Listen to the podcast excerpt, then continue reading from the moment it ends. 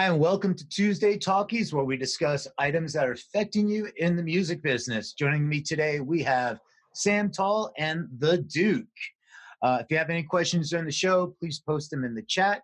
And be sure to follow us and sign up at musicindustrycity.com to stay abreast of what's happening around you. So let's kick this off. Yesterday, IFPI dropped their annual global music report stating the music industry generated $20.2 billion in wholesale revenues, which is an increase of 8.2% from the prior year.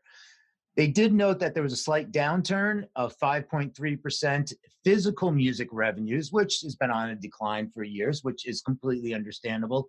Dropped down to 4.4 billion, but that was offset with the growth in streaming that generated $11.4 billion last year, which is 22% year over year growth. So those are looking good.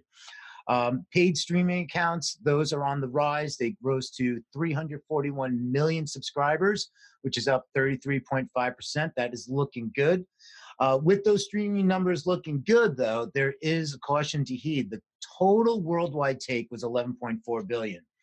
Granted, that was up by 2.2 billion year over year, the issue or the concern, we could say, is that those 2.2 billion has been the magic number in year over year growth since 2017. So it's not we're not getting that extra kick each year. It's kind of flattened out. But you know, we'll see like what the future's going to bring, especially with what's happening right now with how with you know the lockdowns, the quarantines, and how streaming consumption ha- consumption has changed. So, you know, 2020 is going to have an asterisk next to it when we look back in all of the history books and it'll be very interesting to see what Q2 of this year and what Q3 and as we start opening back up and people are going back to work, what's that how is that going to affect overall revenue? So uh, and streaming consumption. So with me now is Sam Tall on his take on the latest report. Sam, Hey, Peter. Uh, you know, I, I think it's a really positive sign. It's the kind of thing that I expected, you know, being relatively younger, being relatively native to streaming. Um, when I started in the music business, Spotify was like first kind of like getting ready to launch and then initially launching in the US. And so it's been almost 10 years of, of Spotify in the US. And just knowing that user experience so well, it's no no wonder to me that this has seen such uptake. And with the really rapid i mean yeah they can say that like there's slowing growth in streaming but it's because it's reaching a mass adoption you're not going to grow 30% every year forever it's impossible but we're seeing the same kind of like rapid expansion of that segment of the overall overall revenue pie that we saw when with the introduction of CDs and the waning of tapes, right? So the adoption's really fast. Hopefully, we don't see a balloon period like we did with CDs. Hopefully, we can actually see sustained revenue because it's monthly subscriptions or other kind of subscription models that are uh, recurring as opposed to uh, individual purchases. Um, I just I think th- this is the thing that is going to buffer us from future impact. But I did see some criticism of this, and I don't get how it's warranted. Which, okay. What, what, was it that you were seeing? So, I mean, of, co- of course, there's still every detractor that can say, oh, streaming doesn't pay. Well, evidently, streaming pays a hell of a lot, and somebody else in the pipeline isn't paying. But so I, I also saw this piece of news that Tim Westergren, who founded Pandora, or I guess co-founded. He was recently CEO and then left Pandora um, after uh, uh, you know the company really started slipping.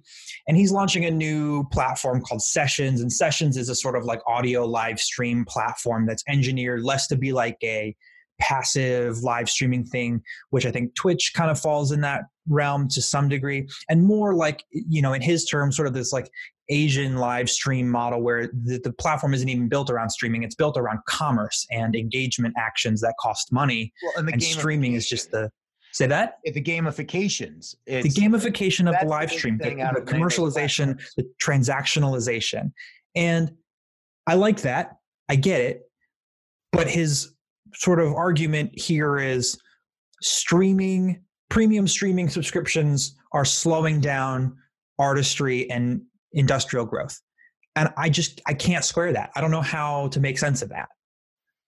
It's interesting. I mean, uh, going back to and I, I saw you know the article that you uh, sent me, uh, you know, for on from Fast Company about uh, Tim. I mean, he co-founder. Uh, he's uh, you know founded um, Pandora in 2006, and you know one of the quotes that was really interesting about it when he was talking about because if we remember that he was CEO, then he stepped away, and then it was brought back in. And at that time, it was that is the, the Steve Jobs returns to Apple kind of kind of right. Feeling. Like he's really smart. I've I've met him at, like one time, and I've seen him speak on a panel. Like he's really really smart, and he's a very nice guy. And I just don't get what he's talking about now. Well, well here's the one. Well, here's the one quote from from that article, and he said.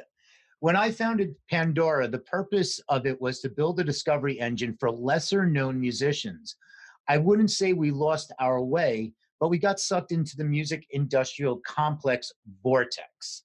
So, what is going to prevent sessions? I, I already look at this as saying, like, okay, another streaming platform. Yeah. Great. Built for emerging, fledgling artists to be able to generate more revenue. What's going to stop that from the 1% of the artists already out there from jumping on that platform and taking all the attention away and bringing all their fans with them? I mean, like, can, can if, you block them? Is is that something like there's platforms that say you have to be a certain level to be on this platform? Well, what if there is if you're at a certain level, you're not allowed to be on this platform? I just well, first off, I don't think that's a sustainable business model. I don't think you can you can build a really strong and, and worthwhile business by kicking off your most valuable users. Um, but I mean, if you look at you know your Twitch, you know, or your mixer or your caffeine or other, you know, the, the live streaming platforms that are focused around gaming, mm-hmm. right? Those are dominated by superstar streamers who get thousands, if not tens of thousands of concurrent viewers, which is a really strong pull. And over the course of a stream being multiple hours, if not a full day, uh, and then with the archive playback, we're talking millions and millions of views in you know unique viewers on these live streams. Um, that's not the case for most people on those platforms. Mm-hmm. The case is tens, maybe hundreds is good performance over a longer stream. And yeah, you can turn that into a modest income, and that's not a bad thing. We definitely need a robust middle class of creators so that the the job of creating can can be sustained. But to to suggest that like oh this is going to be an audio platform for live streams for independent newly discovered brilliant passionate artists like yeah well every platform is that. Every platform is for that. So i don't get like why this is different and also why it has to be contrarian with premium streaming. Right and also you you we go back to the 800 pound gorilla that facebook uh, with messengers now they've competed in with the zooms and yep. The webex and also now they're putting together the revenue you can stream and you can generate revenue on your live streams. Mm-hmm. So is it's always like something new, innovative. Facebook is going to take it. Facebook has the network effect, but you know, looking at the different cuts. So I, I do want to go back to one thing on the on the platform though, and sure. it's is it that it's turning into something like the artists have to now turn to gamification in that sense because many of these like the YouNows the twitches mm-hmm. you know, they have all and so i was looking at this and i said similar to the other services they also have avatars called emojis. Fans can buy virtual gifts for an artist as well as pay for shout outs and song requests. So now now are you just a performing seal at this point? Yeah i mean and artists can also earn money through bonuses based on their weekly rank which is determined by a gamified point system involving collecting stars and completing missions. What what the hell is this? And Dave, I want to I want to bring up the Duke. Duke, I, come on, yeah, dude. Uh, really, like let's, how let's how would this work for you? I like want, how? I want you to talk about this, like coming from an artist standpoint. Everyone, welcome to Duke. How you doing, sir? Good to be here. I'm yeah, good. Glad to have you. Always a pleasure. So so tell us like what are your thoughts on like you know there's Instagram, there's Twitch, there's I mean we can go on and on about the streaming platforms. But when I say something like as an artist, I can I can sit there and it's like I can you know as well as they art fans can pay for shout outs and mm. song requests and, and you know these are things that a patreon have done like you know support my patreon i'll give you a shout out in my albums or you know what pledge music used to do and right. like i'll give you an album i'll give you a, a, credit on the album i'll give you a shout out. But now it's like we're talking about the week you know they can artists can earn more money through bonuses based on the weekly rank determined by a gamified point system involving collecting stars. So is, hmm. is this turning into a beggar's thing like oh make sure you hit that star button please please please please please? What, what, what are your thoughts on this coming from the artist side yeah i feel like it's i feel like it's a two-sided because on the artist side it's like if you're not if you're not earning so much as like somebody that's on a jay-z level or anywhere in that capacity where you can just make all your own calls then you're living for the dollars basically so that it makes sense so you can continue to make art. So you want to continue to make art so then you're hustling. And if somebody says hey man like shout me out i'll give you a hundred dollars it's like it's easy, you know what I mean? What's up, Timmy? Shout out to Timmy, you know what I'm saying? This song's for you, bro. You know, whatever. It's like that's just love. You know what I'm saying? And um, but then on the other side, it's like, you know, you you it's like the art side of if art matters, you know, this is like where the Joni Mitchell type of energy comes in, but it's like if art matters, then it needs to be un, untainted by by such things. Do you know what I'm saying? And and then what is art and all the levels of art? But it also I feel I I, I find it interesting because it's like making a video game out of you know the whole thing. It's like they're making their own video game of a of a streaming thing. I, I worry that that trivializes it, and like that that the making a video game out of it creates a trivial uh, perception of the craft of performing music as an art form as opposed to just a sort of song and dance thing but it, it almost like strikes me as like virtual busking mm-hmm. where every street corner has a different musician on it so maybe it's more like a new orleans kind of busking but um, i i just don't know that that's like the ideal i know i know well, for sure from having done it and from you know knowing musicians who do it really well it's like you, you can make a decent income from busking especially yeah. in a city like new york or another city that caters to arts and culture but like i just don't know that that's like a model for the masses to adopt there was an app called busker and I don't know if it's still around. It and it was, it was Busker, and there were a few people that got us uh, were making some good money on there. And there was, you know, one one woman like the case study was the, uh, she was out on the Santa Monica Pier. She was doing her thing but she would prep it. So so there's two things here. So she would prep it like mm-hmm. hey talk to you because she would live stream and just in conversation and say like oh if you like tip me or something then when i do my performance. So there's two things on this about the that shout out thing. Like patreon was you know it was ahead of time so you planned it. Now it's like this is almost like an interrupting the performance. It's not necessarily performance it's a one-on-one conversation meeting engagement and maybe that's what it's really designed for. It's not designed for this performance in that sense. And mm-hmm. some people are going to be like, hey, you know, give me a hundred dollars. Yo, send me a hundred dollars. I'll shout out your name. That's a good right. thing. But at what point then the the detractors also other people is going to say, and you mentioned about the art form, is they're not giving you're not making money with your music, your art, your what you've created. You're making money by just saying somebody's name instead of playing.